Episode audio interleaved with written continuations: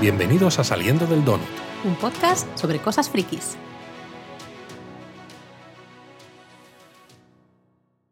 Bueno, bueno, bueno, te estoy imitando, Luis.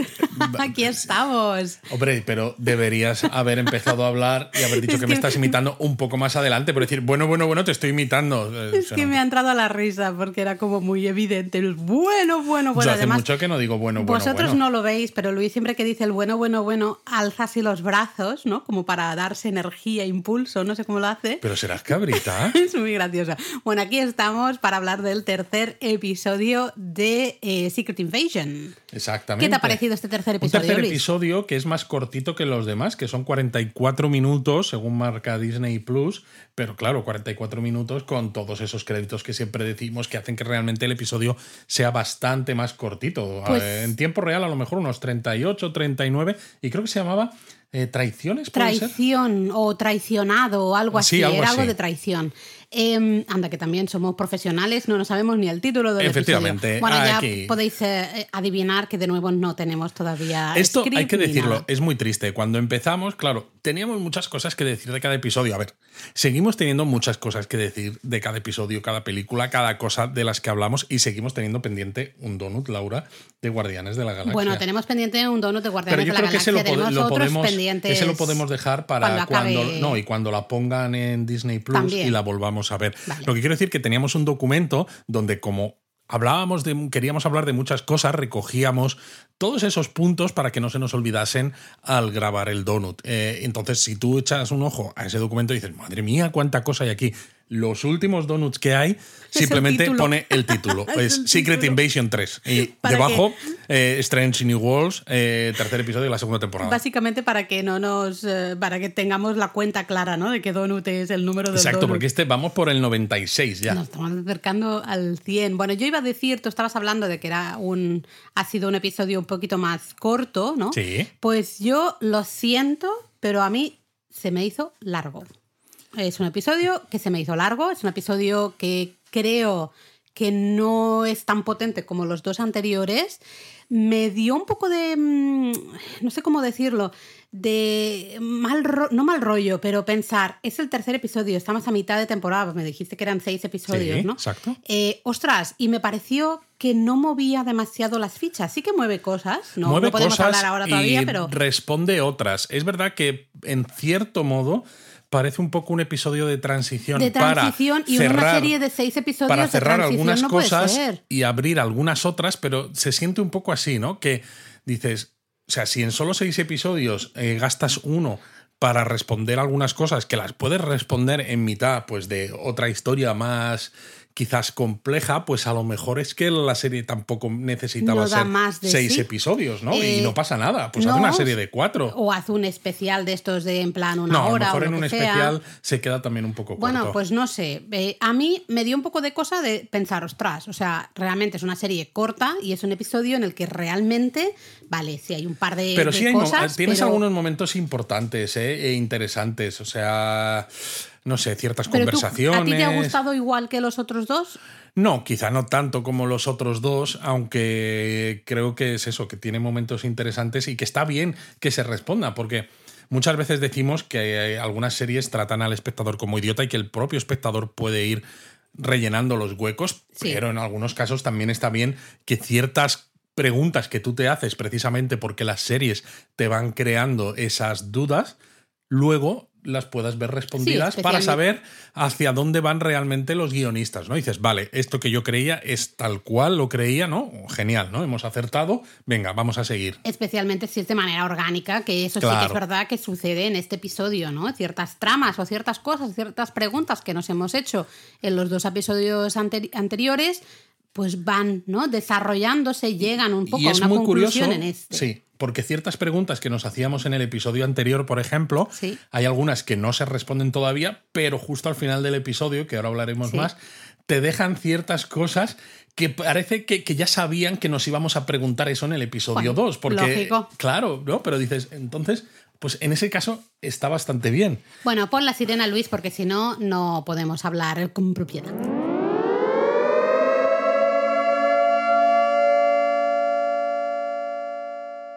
Pues con la sirena puesta, Laura llama a propiedad que venga para hablar con ella. A ver, propiedad. Mira, lo primerísimo, justamente, lo primerísimo es. eh, hubo un poco de debate también en Twitter, en Discord, ¿no? Nosotros dimos. Uy, vaya portazo. Nosotros dimos por hecho eh, que eh, Esto Fury. es el- nuestro hijo de Eric, vamos a grabar un podcast, no hagas mucho ruido. Vale, ¡pum! Bueno, es una casa nueva, todavía no controlamos muy bien las puertas. Em, justamente, ¿no? Decía que hubo un poco de debate porque nosotros dábamos por hecho de que Fury sí que sabía que su mujer, ¿no? Que es el, el bombazo del final del episodio 2, que Fury está casado y está casado Barra. con una Skrull, con Barra justamente, que es la que le presenta a, A a Gravik. De más de jovencito, ¿no? Hace un montón de años. Eh, nosotros dimos por supuesto que, que Fury lo sabía y en este episodio, el comienzo de este episodio, justamente se nos confirma, ¿no? Porque realmente vemos como casi una primera cita, entre comillas, o un tonteo de Fury con Barra cuando ella ya adquiere una forma humana. Exacto. De hecho, él la llama Sila, ¿no? Que es corto, supongo, de Priscila, Priscila. sí. Y demás, que. Yo luego lo pensé. Que imagino que es para no tener un nombre tan extraño, aunque bueno, teniendo en cuenta la cantidad de gente que hay en la Tierra y la cantidad de idiomas que Ya hay y todo ves. esto, es un poco ridículo Sí, pensar que alguien. sí. Puedes decir, es que soy de Wakanda, ¿sabes? Sí, no, Eh, da igual, ¿no? Pero sí vemos ese primer, ¿no? Esa primera como cita ahí en un, en un bar, en un restaurante, eh, ya se tocan un poco la mano, están ese, como ese tonteo, ¿no? Sí, y esto Con es lo cual- 1998, un año después de los sucesos que hemos visto en el Londres este del episodio anterior, el Londres este que tiene el Shard, eh, aunque no debería tenerlo, ¿no? ¿Os acordáis que, que lo decíamos? Pero bueno, sí, aquí parece que todavía no están del todo liados, pero que parece que van a empezar a serlo o a ya tienen da, algo. No, a mí me da Yo la creo que ya sensación de que ya algo. tienen sí. algo, lo que pasa es que Fury no conocía esta forma humana de Barra. Con lo cual. Él se había liado en- con ella siendo. Skrull Yo sin es lo más. que entendí, ¿no? Y que ya Barra había escogido esta forma humana. Y de hecho él lo dice, ¿no? No estoy esperando a alguien, pero no sé muy bien. Y ella ya le da a entender, soy yo. ¿No? Y entonces ahí hay ese, eh, se tocan la mano y ese tonteo. ¿no? Sí, Con lo está yo claro creo que ahí, hay, ahí una, hay una química y una comunicación no verbal Sí. importante que denota que existen cosas. Y de, eh, ya digamos que es la confirmación de que Fury sabe perfectamente que su mujer es Skrull. ¿no? Totalmente, pero yo creo te estás adelantando porque hay otra escena ¿Ah, primero sí? con la que empieza el episodio, creo, que es precisamente Fury en su casa actual en Inglaterra Hmm. con Barra, ¿no? Porque claro, hemos visto al final del episodio anterior que él se pone el anillo de casado, qué bien, o no, es como cuánto sí, nos pero queremos. no, no, no va todo tan bien, ¿eh? Exacto, y eso es interesante en este episodio porque salen tiranteces entre los dos y una de esas tiranteces es precisamente pues por lo mismo por lo que el resto de Skrulls, eh, digamos eh, los Skrulls rebeldes tienen problemas porque Fury desapareció porque el blip no puedes evitarlo, ¿no? La mitad de la de la vida en el universo desaparece con Thanos, pero cuando luego reaparece dices, vale, ya está. Y ella misma le dice, pensaba que tras el blip íbamos a recuperar lo que era nuestro y sin embargo te fuiste a la estación espacial, desapareciste por, porque tú quisiste, ¿no? Nadie te obligaba a hacerlo y me dejaste a mí aquí sola, ¿no? Entonces he sido lo que yo, la que yo era antes de, de que tú estuvieras, ¿no? O sea, se nota que ella está cabreada porque se siente como que Fury lo da por sentado, ¿no? Es como tú eres mi mujer, ah, pues tienes que aguantar aquí No y la ha esperar. tenido en cuenta. No la ha tenido en cuenta, ni sus La- sentimientos. realmente ni- la ha abandonado. Totalmente. Y aquí se nota, ¿no? Porque es curioso. Estamos hablando del principio del episodio y lo que ella le dice resuena mucho con todo lo que dicen Gravik y sus Skrulls rebeldes que quieren eh, apropiarse de la Tierra. Quizás a lo mejor no de la forma esa violenta, pero dices, es que lo que ella dice son los mismos argumentos que están diciendo los otros Skrulls, ¿no? Entonces ella creo que recibe una llamada. Sí, eh, yo sinceramente, no sé si es en este momento o es en otra llamada ahora mismo. Tiene no otra llamada al final del episodio. Claro, por eso. En pero este momento no sabemos quién la llama. Él no- le pregunta. Además, eh, cuando no pone el nombre en, eh, en los subtítulos, es que está hecho a propósito para que para no que se no te sepa. enteres. Y de hecho, cual- Fury le pregunta que quién es y ella dice, no, no es importante. Sí, pero a lo que iba es que eh, si no te pone el nombre, es que está hecho a propósito para que no sepas quién es, con lo cual quieren que estemos todos pensando Claro. quién es. Porque lo que sí que queda claro es que Fury y Barra en este momento están en caminos diferentes, están en posiciones diferentes y a mí me va a parecer muy interesante la posición de Barra, de si va a ir con Gravik y compañía o se va a mantener con Fury. Eh, tenemos el problema de Fury al episodio 2, el, un poco el enfado y ese, esa pérdida, entre comillas, de amistad con Talos, ¿no? Ese, el Fury de sentirse un poco engañado de eh, hay un millón de Skrulls y yo no me había enterado de esto. Parece que Barra también lo sabe. Eh, entonces, creo que aquí hay un, un juego de, de grupos, ¿no? Y de con quién te juntas y qué, qué, decisiones vas a sí. tomar a partir de eso. Y es curioso de todas maneras porque la serie, ¿no? Como Claim decía lo de, de quién te fías, ¿no? Eh, refiriéndose al tema de los Skrulls infiltrados, pero creo que va mucho más allá. Porque estamos hablando de un matrimonio que eh, Fury y Barra se conocen desde el año 97 y tienen rollete, ¿no? Pues seguramente desde ese momento más Sí. o menos, por lo que hemos visto en el episodio, que un año después, en el 98, ya hay ese- esa historia. Y sin embargo, cuando ella cuelga la llamada y se va, y la, la cámara claramente enfoca ¿no? desde abajo en la isla de la cocina, se ve el teléfono móvil Plegado. eh, plegado en- encima de la, de la encimera y Fury mirándolo. No, no, no, no se ve que haga nada, pero ya ahí ves la desconfianza. Y es su mujer, su mujer desde hace muchísimos años y está saliendo esa paranoia del espía definitivo que decía Tony Stark que era Nick Fury, porque Nick Fury está muy solo Sí, realmente. eh, no se puede fiar ni de su mujer. Ni de su Realmente, sombra. bueno, al final su mujer es Skrull, tiene un gran problema con los Skrulls. Es lógico que no se pueda, lógico entre comillas, ¿no? Que no se pueda fiar de ella, más pues, viendo la situación en la que está ese matrimonio, de ella diciendo, a ver, yo te quiero mucho, pero es cierto que a mí me has dejado aquí tirada. Eh, una ocasión, vale, no podías hacer nada, pero a la siguiente te fuiste al espacio y, a mí que me, de- me- me den por saco, ¿no? Eh, vemos clarísimamente que ella tiene su camino, tiene su papel, no sabemos todavía cuál es, no sabemos con quién trabaja, pero sabemos que no está trabajando con Fury ahora mismo. no está trabajando, trabajando con otro grupo, no tenemos claro de Hace momento. Bueno, tenemos, cada uno podemos tener nuestras ideas y nuestras teorías, pero digamos que en este momento del episodio, nos, lo único que tenemos claro es que la mujer O sea, pero lo que nos muestra este principio del episodio con esa llamada, y eso no, no es nadie, y esa desconfianza, es que Barra no está en un punto, digamos, neutral. No, o sea, por que eso. ella está involucrada de alguna manera está en un y camino con un grupo cierta concreto. distancia Sí. con Fury. Sí, y creo que eso va a ser importante, supongo, en el siguiente episodio, ¿no? Creo que se va a desarrollar más ahí. Bueno, mientras tenemos a Fury en su casa con estos problemas y comiendo, comiendo ahí huevos, no sé cómo, revueltos o no sé qué hace. Pochados. Pochados, bueno, que dicen que, que las cosas se cocinan diferente en el espacio. Ok, whatever. Em, vemos ya a Gravik, ¿no? Diría yo, es que no me acuerdo muy bien de todo el orden del episodio. Sí, el orden yo creo que... Da igual, ¿eh? si no, perdonadnos, ya sabéis. Eh, pero básicamente vemos a Gravik con otros tres, ¿no? Skrulls, que lo que quieren es infiltrarse, si no recuerdo mal, en la, en la Royal English Navy, ¿no? Efectivamente, bueno, son los tres Skrulls. Beto, este, este Skrull que llegaba Nueva Skrullos, que le daba la bienvenida a Pobrico Gaia. que, que tiene una carita como que me da penita. Sí, me da no penita. sé, está sí. luego Pagon, ¿no? Que es el mano derecha de, de Gravik. Y luego está otro más.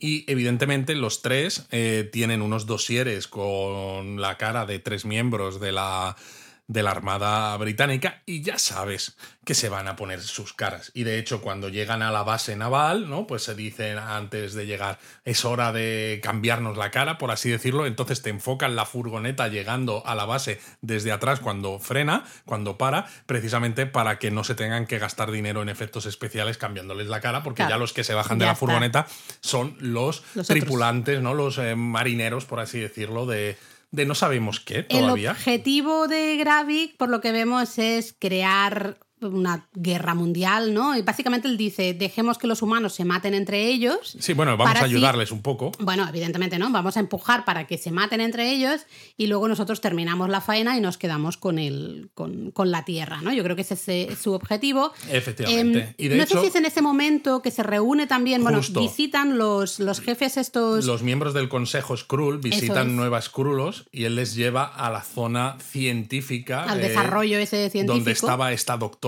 de la que, a la que estaban, ¿no? sobre la que estaban interrogando a Brogan en el episodio anterior y hay una máquina y entonces se dice justo lo que nosotros decíamos de los Super Skrulls. Porque Gravik menciona la palabra Super Skrulls, pero nos deja con el culo torcido, porque en los cómics ya decíamos que crean eh, los Skrulls un Super Skrull al que le dan los poderes de los cuatro fantásticos, y ya es un eh, antagonista lo bastante potente. Y aquí Gravik lo que dice es que los Skrulls, con esta investigación que están haciendo, no solo van a poder cambiar de cara, sino también cambiar de poderes, ¿no? Como si fuera lo mismo que hacen ellos con las caras y las apariencias, pero que van a ser todos los a Skrulls. Mí eso yo estuve en shock durante todo el episodio. Luis eh, puede decirlo, puede afirmarlo, porque todo estuve diciendo todo el rato, estuve repitiendo que ha dicho todos, que ha dicho todos, que no es un grupito, no es vamos a hacer nuestros Avengers, ¿no? Nuestros Vengadores Scrooge. Exacto, no, pero ¿sabes qué? Eh, la idea es, el plan que tiene el tío este es que el tío está tan ido de la olla. Está, sí, está eh, Que el plan es, vamos a convertir a todos los Skrulls en Super Skrulls. Claro, para que cuando es que no vamos a poder hacer nada. humanos que queden, pues no tengan absolutamente ningún o sea, da mucho miedo esto. Pero creo que está bien escrito, porque a veces en los cómics, claro, las cosas, pues bueno, funcionan de otra manera. Si tú tienes una máquina y una investigación científica que permite que un Skrull se convierta en Super Skrull, pues lo lógico es que esa máquina permite permita que todos los Skrulls sean Super Skrulls.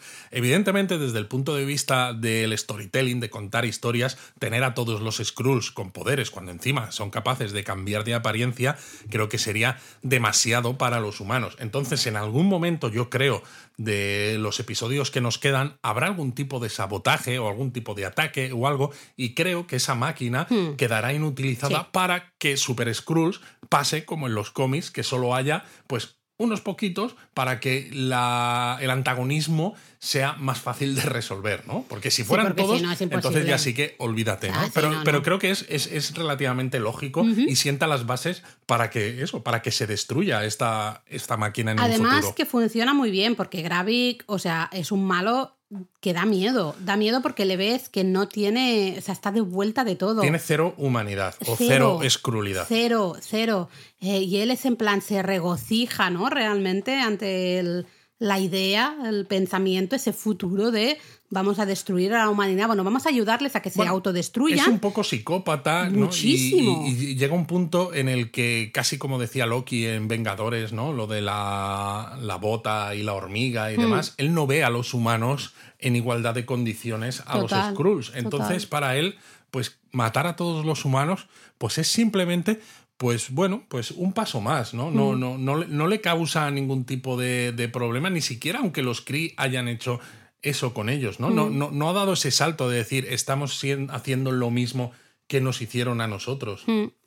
Em, nos vamos a, bueno, eh, en Londres, yo aquí la gente viaja con unas facilidades que alucino, ¿vale? Porque... Esto es como eh, debe ser, yo por eso tú te, ríes de mí cuando yo mezclo series, pero esto pues habría que mezclarlo con Strange New World porque tienen el, transportador, ¿sabes? aquí dice Gravik, dos para transportar. Eh, tal cual, porque bueno, Gravik se lleva a Gaia y Gravik sigue mirando a Gaia. En ya al comienzo del episodio tú dices, este tío no se fía de ella no se fía de ella y... Porque está siempre muy encima de ella, que dices, pues si os gustáis, liaros. Sí, si no, déjalo ya, ¿no? Eh, la idea es que tiene una, una, reunión, justamente, claro, en el episodio anterior, Talos quería una reunión con Gravik, ¿no? Entonces tiene esa reunión con, con Gravik justamente en la National Portrait Gallery eh, de, Londres. ahí la cafetería. ¿no? Y curiosamente le cuenta a Gaia parte de las cosas que quiere hacer con esos tres infiltrados que tiene que ver con un submarino nuclear británico que quiere pues hacer un ataque a un avión de las Naciones Unidas. Y claro, luego cuando él se baja del coche vemos que Gaia utiliza su teléfono móvil, su burner, ¿no? Este teléfono móvil... Pero te has olvidado de una cosa de esa reunión. Pero es que eso es después. Ah, perdón. Uy, pues entonces yo lo voy fatal. Y entonces Gaia, desde ese teléfono móvil, envía un mensaje con los datos del submarino, que se llama el Neptuno, la hora y demás. Y entonces esa escena hmm. nos responde a las dudas de los dos primeros episodios de que efectivamente es Gaia la que está dando. Bueno, seguimos sin saber si Gaia ha sido agente doble desde el principio o, ha tenido un cambio de eh, lealtades Sí. por las se ha dudas dado que le cuenta ha de que. Gravik se le está yendo la pinza y dice, oye, pues esto es demasiado para Exacto, mí. ¿no? porque cuando están en Nueva Skrulos, que Vale. tú dices, ¿no? Que Gravik le mira, le mira a Gaia con cara Sí. rara, ella le dice, no, no, está claro que lo de el piso franco, ¿no? Que lo hayan descubierto, ha sido, ha sido Ahí Brogan. he de por- decir que Gaia actúa relativamente mal. Eh, Gaia eres mala actriz, hija. Porque Sí, porque se te ella dice, nota soy muy legua". buena mentirosa, y, ¿no? Porque Gravik le pregunta, ¿y si hubieras sido tú, qué hubieras dicho? ¿Hubieras dicho la verdad de que teníamos ese piso franco? Y ella dice, no, yo hubiera mentido porque soy buena mentirosa, pero se le nota. Se le nota muchísimo que está muy incómoda. Además, ella es en plan tres veces, ¿no? Dice, no, no, es que tuvo que ser él, porque claro, pues le estaban ahí eh, amenazando y le estaban maltratando y tal, pues, y tuvo que ser él, tuvo que ser él. O sea, es clarísimamente tuvo que ser él. En Calla, hija. O sea, eh, creo que lo estás dejando Porque además Gravik claro le dice, solo tú". estábamos unos pocos que sabíamos esto, ¿no? Es un poco como lo de Rebels con el agente Calus y, y el almirante Oye, que a lo mejor la gente no ha visto Rebels y se estás spoileando cosas. Bueno, estamos hablando de series que han terminado hace años, Laura. No, no, no, no. Eh, Cuidado, cuidado que la liamos, cuidado que la liamos. Eh, es verdad, de esto esta me parece importante porque, claro, claro, esto es antes de llegar a Londres. ¿Y qué, ¿no? qué te dije yo cuando Gaia está enviando ese mensaje en el teléfono móvil? Que es dije, todo una farsa, es dije, todo- vale, nos responden a este hecho, pero creo que Gravik lo está utilizando Sí. para destapar de una manera inequívoca al topo, porque están ellos dos solos en el coche. Si alguien, eh, digamos, esto es un poco como lo de Gaia la no puede, no puede eh, meterle la culpa a otra persona. Esto ahora. es como lo de la Son- máquina Enigma, ¿no? Que además se ve en la película con Benedict Cumberbatch, ¿no? Cuando descifran el código de la máquina Enigma, saben que van a atacar los alemanes a un, eh, a un barco británico o algo de eso, y tienen que dejar que lo hundan, porque si ponen remedio, Claro. Mm. están diciendo, sabemos que, o sea, hemos descifrado, hemos roto, ¿no? La, eh, la máquina Enigma. Y en este caso, Gaia dice, bueno, supongo que ella valora, pone en la balanza eh, ambas cosas y dice, sé que me van a descubrir, pero no puedo dejar que se salgan con la suya y que haya un ataque. Porque claro, Gravik No ahí tiene las de ganar. Fíjate que no sé si Gaia piensa que la van a descubrir. No lo sé. Fíjate que creo que no. Creo que le puede más el hecho de, Dios mío, están planeando este ataque, esto se está yendo de madre de una manera muy importante, tenemos que parar esto. No, yo no creo que ella es verdad que no lo piensa. Ella lo único que piensa es, En Dios a mío, esto el se nos está ataque, yendo. exacto. Entonces hay que parar esto. Luego ya pensará en cuáles son Mierda, las consecuencias claro. de haber dado esa información. Entonces, claro, llegan estos dos, lo que decíamos, ¿no? Se reúnen con Talos. Hay ahí. Esta serie lo que sí está haciendo muy bien son esos diálogos de dos, Sí. ¿eh? Eh, las, la, eh, cómo hablan los dos personajes.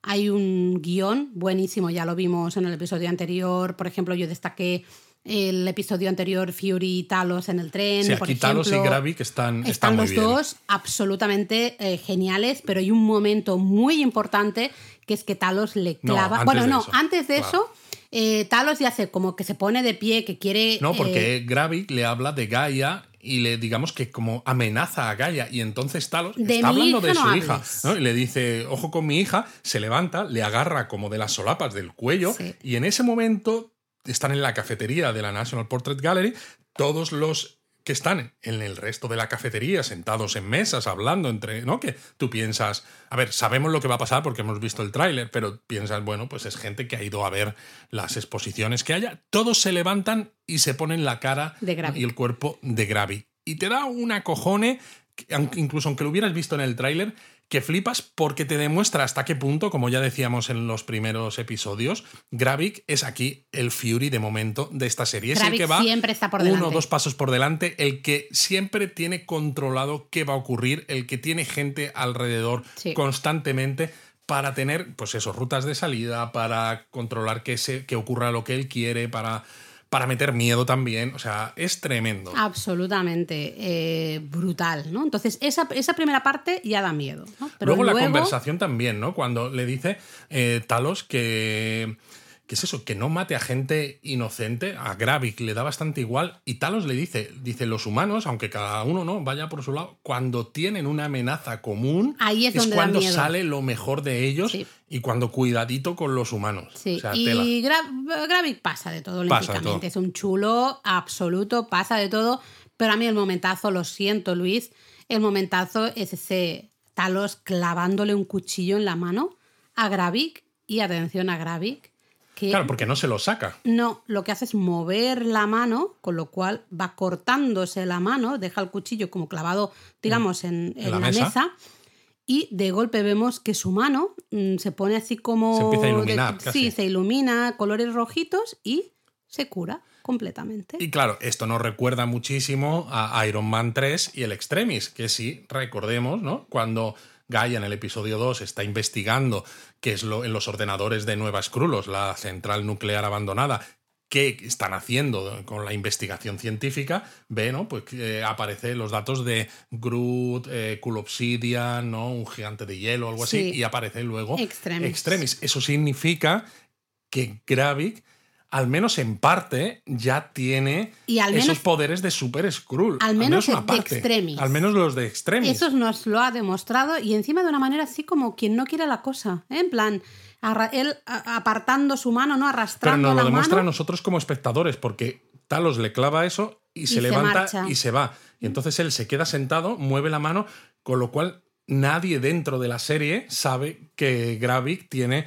esos poderes y que es todavía más amenazante de lo que ya pensábamos. Eh, tremendo, tremendo este malo porque es que, uf, madre mía, si encima es medio o del todo super Skrull, pues a ver cómo nos lo cargamos. Y yo creo es eso que- lo que decía, que van a acabarán destruyendo esa máquina en, en Skrullos que ser, y será Gravik el único Super Skrull que quede. Luego, eh, si no recuerdo mal, Talos se va a un, pub, a un pub inglés, ahí está comiendo. Un ¿no? desayuno típico británico. Y aparece Fury, que es como, de nuevo, la gente aquí va. Bueno, Fury estaba, ya estaba en Inglaterra, así que bueno, más o menos fácil, ¿no?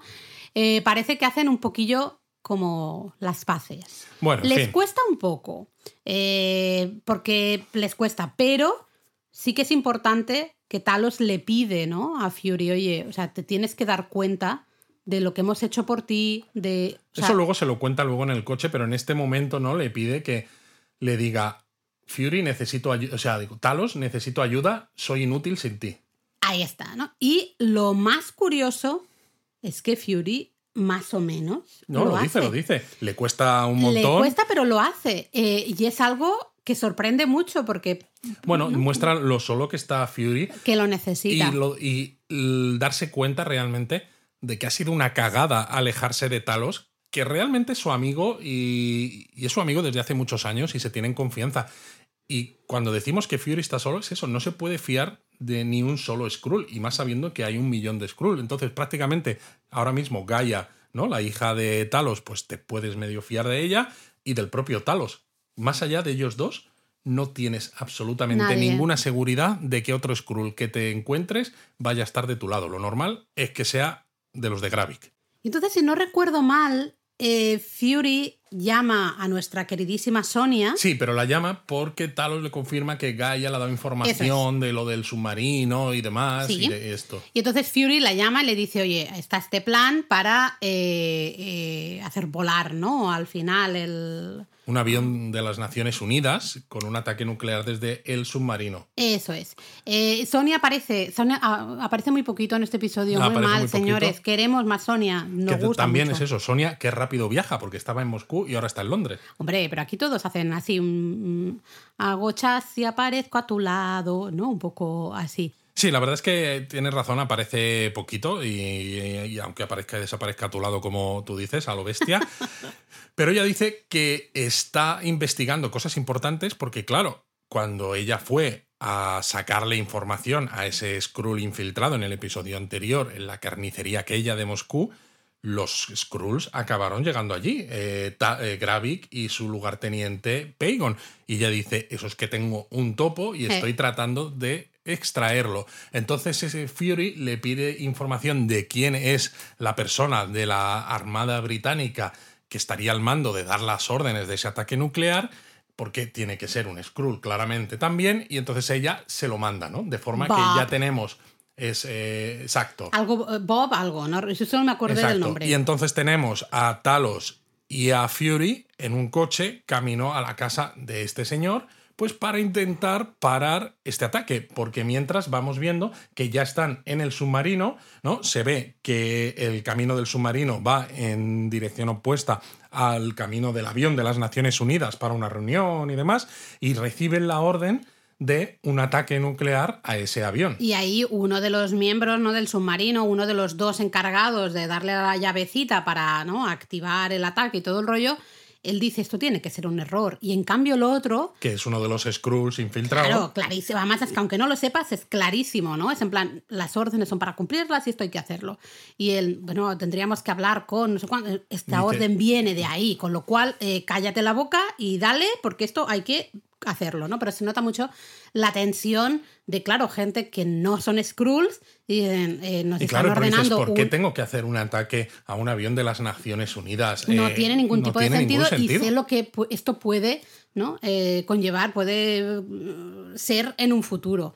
Eh, interesante esto, interesante la conversación, lo que decías tú antes en el coche entre estos dos, entre Talos y Fury. Sí. Son maravillosos. Son Los maravillosos. Dos actores están que se salen. Están muy bien. Y yo digo lo de siempre. O sea, si esta serie acaba con Talos muriendo, me va a dar mucha pena, porque el señor es abrazable.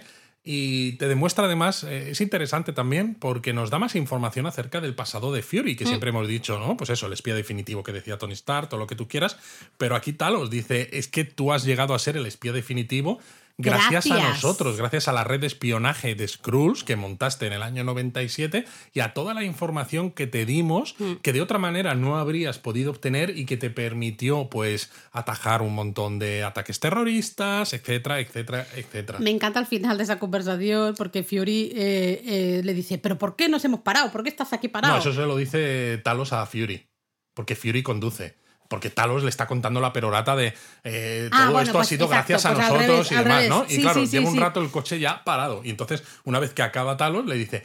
Por cierto, ¿por qué llevamos parado? Y le dice, porque ya hemos llegado. Hace rato que hemos llegado. y le está aquí eh, escuchando. me encanta la, química de ellos dos. Eh, es fantástico. Y se ve claramente que sí, han trabajado juntos, ¿no?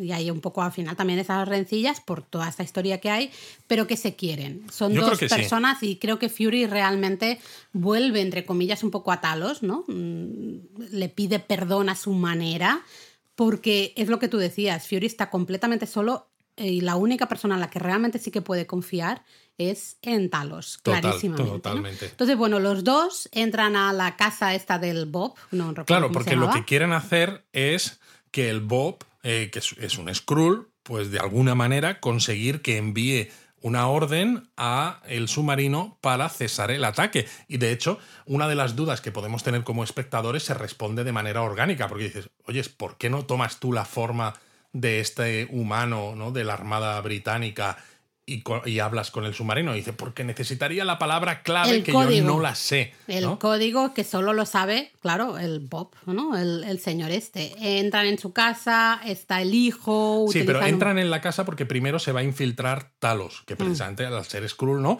Pues se pone la, la cara precisamente del Bob para pasar el primer, digamos, la primera línea de defensa, ¿no? Que hay unos cuantos mm, soldados, por así decirlo, policías, son Skrulls infiltrados también, que están montando guardia en el exterior de la casa. Pero una vez que entra, le descubren. De, saben que no es el verdadero Bob, entonces él ya se pone la cara de Talos, se pone a pegarse con los demás, a pegarse tiros, y entonces le dice a Fury, que Fury estaba apostado en un árbol con la pistola, le dice, me han descubierto, y dice, ya, ya lo he visto. Entonces cambia un poco el plan porque, claro, ya no es una infiltración sin que nadie se entere, sino que ya vas a lo bestia y ya te están esperando. Eh, usan eso, ¿no? El hijo para intentar conseguir el código, el Skrull, como que no, él no quiere. Yo no me acuerdo mucho, pero. Ya, ya sé que no te acuerdas mucho. No, no, ya te digo que no tengo un poco. Me acuerdo del final de esta, sí, pero creo que es importante de los detallitos de aquí en medio no me pero Creo que es importante mencionarlo y verás por qué creo, ¿eh? Porque cuando llegan, como precisamente les han descubierto, ¿no? No es una infiltración, pues, no sé, tan de espías así perfecta. Y eh, Talos le, comunica a, Fury dónde tiene que ir, ¿no? En el segundo piso, no sé qué no sé cuántos. Y suena un poco sospechoso, a pesar de que Talos ¿no? ha pasado por delante de la habitación del hijo que estaba jugando a la, a la videoconsola.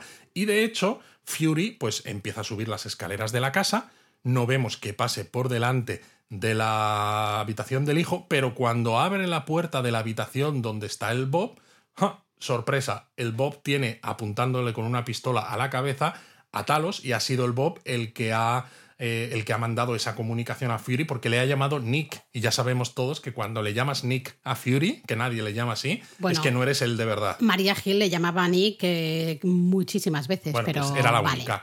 Y precisamente Fury, que no es tonto y como le han llamado Nick, él dice que esto no es normal, ha atrapado al hijo y le está apuntando ah, al hijo también. No me acordaba, es verdad, sí, sí. Y creo que es importante porque eh, está claro que el Bob este es un Skrull. Es decir, si yo fuera un Skrull de verdad, me da lo mismo que tú mates al hijo, porque no es mi hijo de verdad. Y tú mm. tienes la sartén por el mango, porque tienes a Talos prisionero. Y sin mm. embargo, cuando Fury amenaza al hijo, el, el Skrull de, que hace de humano suelta a, Talos, ¿no? Eh, que es bastante impresionante. Y esto, claro, a mí me recuerda un poco, entre comillas, a algunas historias en cómics eh, pasadas con los Skrulls, en los que hay eh, células durmientes de, de, Skrulls que están infiltradas en la Tierra hasta que desde el, desde el Consejo del Mando Central o lo que sea, les dicen que, que tienen que actuar y entonces empiezan a hacer, pero claro, están totalmente integrados eh, con los humanos, con su vida cotidiana, etc. Y eso les afecta, porque no quieren perder esa vida. Y claro, te hace pensar también, a mí, eh, si esos Skrulls que han asumido los pensamientos y todos los conocimientos de esos humanos, ¿no? Recordemos que los humanos están en Nueva Skrullos. Que los humanos están vivos. Están vivos, pero tienen esta cosa en la cabeza, ¿no? Que les hace estar. Están como en coma. Como si fuera en coma y, y, que les han atrapado me, hace pensar que estos Skrulls no solamente tienen los conocimientos y los recuerdos, sino que tienen los sentimientos. parte de los sentimientos. Y creo que también eso es importante, porque fíjate que aquí son esos sentimientos los que hacen que el Skrull suelte a Talos. ¿no? Y luego, pues se pone la cosa de tal manera, porque claro, el Skrull lo que no quiere es darles la palabra clave, que al final Fury lo tiene que matar. Mm, sí, eh, sí, sí, sí, total. Es verdad, no había pensado, estaba aquí, estabas tú hablando y estaba yo aquí ahora eh, recordando ¿no? esta parte y es cierto que es importante. Porque el niño no es un Skrull. No. Porque si el niño fuera un Skrull, cuando lo tiene prisionero, digamos, Fury, se habría revuelto. Ya sabemos que los Skrulls son más fuertes que los humanos. O sea, que el niño es niño de verdad y solamente han suplantado al padre. Y entonces es. ¿Quién dispara a Bob? Talos, ¿no? Creo que sí. Talos dispara porque está harto ya. Dice: Mira, es que no puedo más. Eh, este señor no nos va a dar el código. Eh, estoy hasta los huevos. Y le dispara y lo que hace es llamar, ¿no? En ese momento es llamar a Gaia para que le diga el código. Eh, una, es un momento de tensión absoluta. porque estamos viendo a la vez que quedan segundos, pocos segundos para realizar ese ataque. Sí, porque mientras se va viendo como en el submarino, ¿no? Van girando las llaves, van activando todos los botones para disparar este misil nuclear, etc. Entonces Gaia eh, también como puede eh, consigue ¿no? ese código. Bueno, se infiltra en la zona donde están esos humanos prisioneros como en coma. Eso es. Y, le saca ahí la, como la información de la pantallita como cerebral, digamos, del humano, eh, del Bob de verdad, no del fake Bob. Exactamente. Em, pero vemos también que mira algo más, que yo entiendo que es que ya Gravik está ahí o algo así, no lo sé, no recuerdo muy bien. Pero total, le, eh, Gaia le da el código y entonces Talos adquiere la voz de, ese Bob y ah, suspende, ¿no? Termina, digamos, ese ataque casi casi. Sí, que el código es Zachary, que es el nombre del, hijo. Que no es que Gaia se lo dé claramente, porque lo que se ve en que ves todo, ve muchas imágenes del hijo, ¿no? Que el hijo es muy importante. Entonces, bueno, pues hacen un, un salto de fe, pero le dicen a Gaia, lárgate de ahí corriendo. Cagando leches. Porque, claro, has, has destrozado tu ¿no? Tu, cover.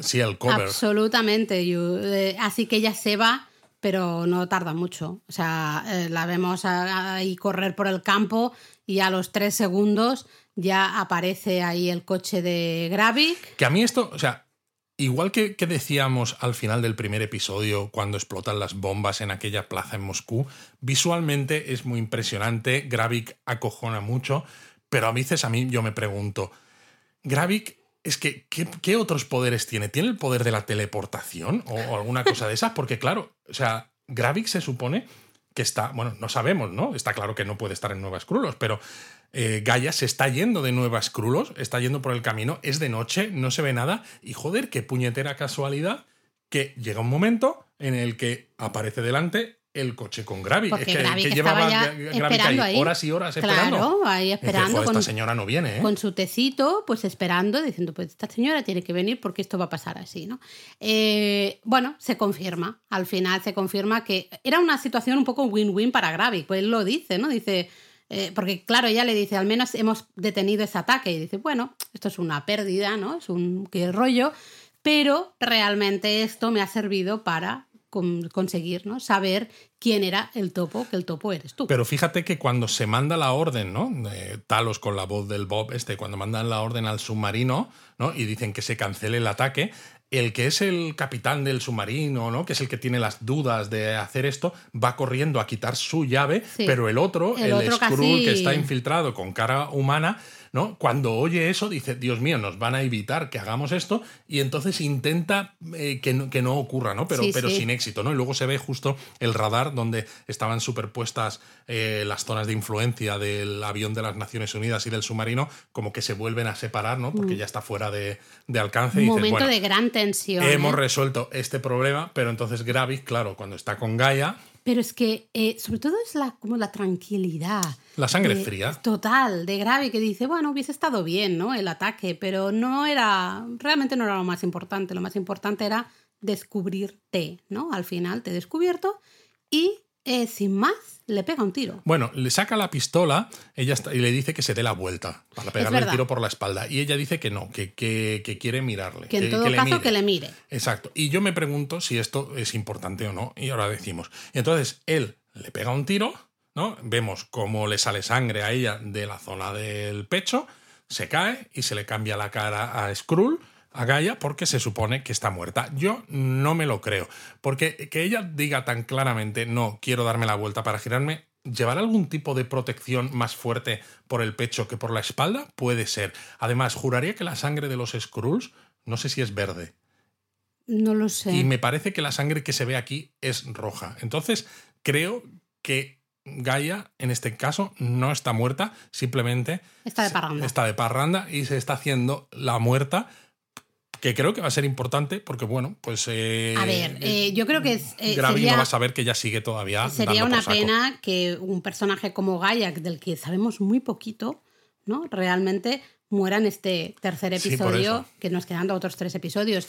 Ya sin, sin tener en cuenta la actriz, que es una actriz Exacto. muy A ver, aquí también hay que decir, ¿no? según los trailers, hay escenas que sale Gaia, creo que con Nick Fury, que todavía no se han visto, pero, pero- ya sabemos que Marvel a veces con los trailers pone escenas que luego no aparecen, Exacto. precisamente pues para no destripar las películas o las series. Entonces, pues no sabemos. Yo lo primero que dije es que no podía estar. No, pues, yo creo que no, yo creo- algún chaleco antibalas, yo creo que se lo está cosa, haciendo. y ha hecho el paripé para. Y como es de noche, tampoco se ve muy bien si la sangre es tal o es cual, ¿no? Pero pues eso, Pum, está muerta y ya está. Ya está, ¿no? Eh, El episodio no termina aquí, termina con Barra, si no recuerdo mal, que se va a ese... Porque recibe una llamada. Vale, recibe la llamada que aquí hay muchas teorías. Porque además ella dice voz. que quiere hablar con Gravik, que dices, oh my god, o sea, que ella está... O sea, no sé si está metida en ese lado, en, la- en el lado de los Skrulls rebeldes, pero está claro que ella, como la persona, digamos, que cuidaba de Gravik cuando Gravik se quedó huérfano de niño, ¿no? Que se lo presentó a Fury, eh, ha seguido teniendo una relación más o menos cercana Mm. con Gravik.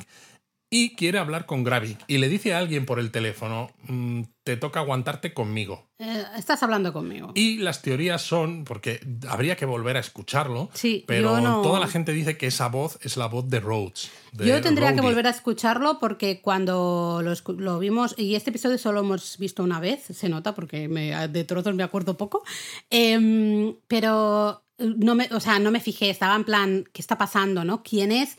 Pero no le puse tanto el foco ahí a la voz. esto, esto nos daría más pistas de lo que yo decía al principio, de que lo que se decía en el episodio 2, que Rose tendría que ser un Skrull porque eh, su actitud con Fury era tal, era cual, pues bueno, podría ser, ¿no? Y podría ser un infiltrado importante en el gobierno de los Estados Unidos. Las ¿eh? cosas se mueven porque, claro, Barra va a esa. a- cuando ¿no? está aquí hablando, la, la vemos en ese centro, bueno, en ese banco, no, lo que sea que sea eso, saca un depósito de estos, una caja de un depósito de seguridad y hay una pistola ahí dentro. Es decir, ¿qué tiene que hacer Barra? ¿Para qué es esa, esa pistola? Yo creo que es para pegarle un tiro a Fury. Yo también. Vale, estamos de acuerdo, esto no lo no hemos hablado antes, pero yo también, claro. Entonces Porque de es- hecho, o sea, normalmente en una caja de seguridad, ¿no? Se ven muchas series, guardas cosas que son importantes, Papeles, documentos y demás. Que solo tengas una pistola es precisamente porque estás casada con alguien que es un súper espía y no quieres tenerla en casa porque dices, si la tengo en casa de una u otra manera la va a acabar descubriendo, Mm. entonces es mejor tenerlo en un sitio aparte y en caso de necesidad, pues eso, como esos screws que estaban de, eh, encubiertos, pues te, te mandamos la señal y te activamos como Mm. agente encubierto. Sí, por eso va- esto va a ser interesante y diría que se acaba aquí el episodio, Sí, ¿no? se acaba aquí. Eh, ¿Tú crees realmente entonces que es Rhodes y que Rhodes es un Skrull y que Barra va a matar a Fury? Pues no lo sé, porque fíjate, yo, toda la gente que decía que la actitud de Rhodes en el episodio 2 era de Skrull, cómo le trataba, yo creo que en, en cierto modo eh, ya era así, porque Rhodes, si tú te acuerdas, en Civil War, ¿no? Pues también era siempre muy pro gobierno. eh, Él tiene muy claro el, él tiene muy el- clara el cuáles son sus ¿no? exacto cuáles son sus La lealtades la de cadena de mando. mando. y todo esto entonces que tengas a un Fury que dice sí nosotros estamos viendo la serie sabemos que Fury tiene razón en ciertas cosas pero el problema es que la manera de hacer las cosas de Fury no implica dejarle pues eh, las manos libres para hacer lo que le venga en gana precisamente en un momento en el que lo que se necesita es el lo que dicen en inglés el accountability, ¿no? El responsabilizarse de los propio, de las propias decisiones y de los propios hechos y es algo que Fury un poco pues bueno, yo hago y deshago y ya veremos quién paga las consecuencias luego. Entonces a mí a mí sí me parecía que Rhodes en el episodio anterior estaba dentro de lo que era su personaje normal, Sí. un poco cabreado precisamente pues con la actitud de Fury. Con la actitud a lo largo de Exacto, bastante exacto. tiempo, ¿no? Es algo de una cosa puntual y ya está, sino, oye, a lo largo Eso de tanto es. tiempo, bueno, basta ya, ¿no? Eh, bueno, veremos y espero que el cuarto episodio se muevan un poco más las cosas, porque sí es verdad que ahora haciendo este recap, vale, eh, pasan cosas interesantes, ¿no? Pero... mm, Pero fíjate, sí que han pasado, porque tenemos a. Tenemos a Gaia muerta, que yo creo que se despertará y que irá con Fury y con su padre, ¿no? Entonces ya tenemos, por un lado, a los únicos tres que se pueden fiar entre ellos. Tenemos a la mujer de Fury, que a ver qué pasa, a ver si ella también está haciendo un doble juego. Y luego tenemos a Gravik, que sabemos que es un super Skrull, al, men- al menos en parte, y que como ya no tiene los espías que tenía dentro y demás, ¿no? Dice, vale, pues ya podemos seguir con el resto de los planes para la confrontación final, ¿no? Entonces yo creo que, que el cuarto va a ser, va a ser telita. A ver, a ver si es un poquito más potente que, que este tercero, que, bueno, ha estado bien, pero la- para mí le ha faltado un poquito de, de sangre. Sangre verde o roja, me da igual, pero un poquito más de sangre. Así que bueno, vamos a ver qué pasa la semana que viene. Os, Os queremos 3000. 3000.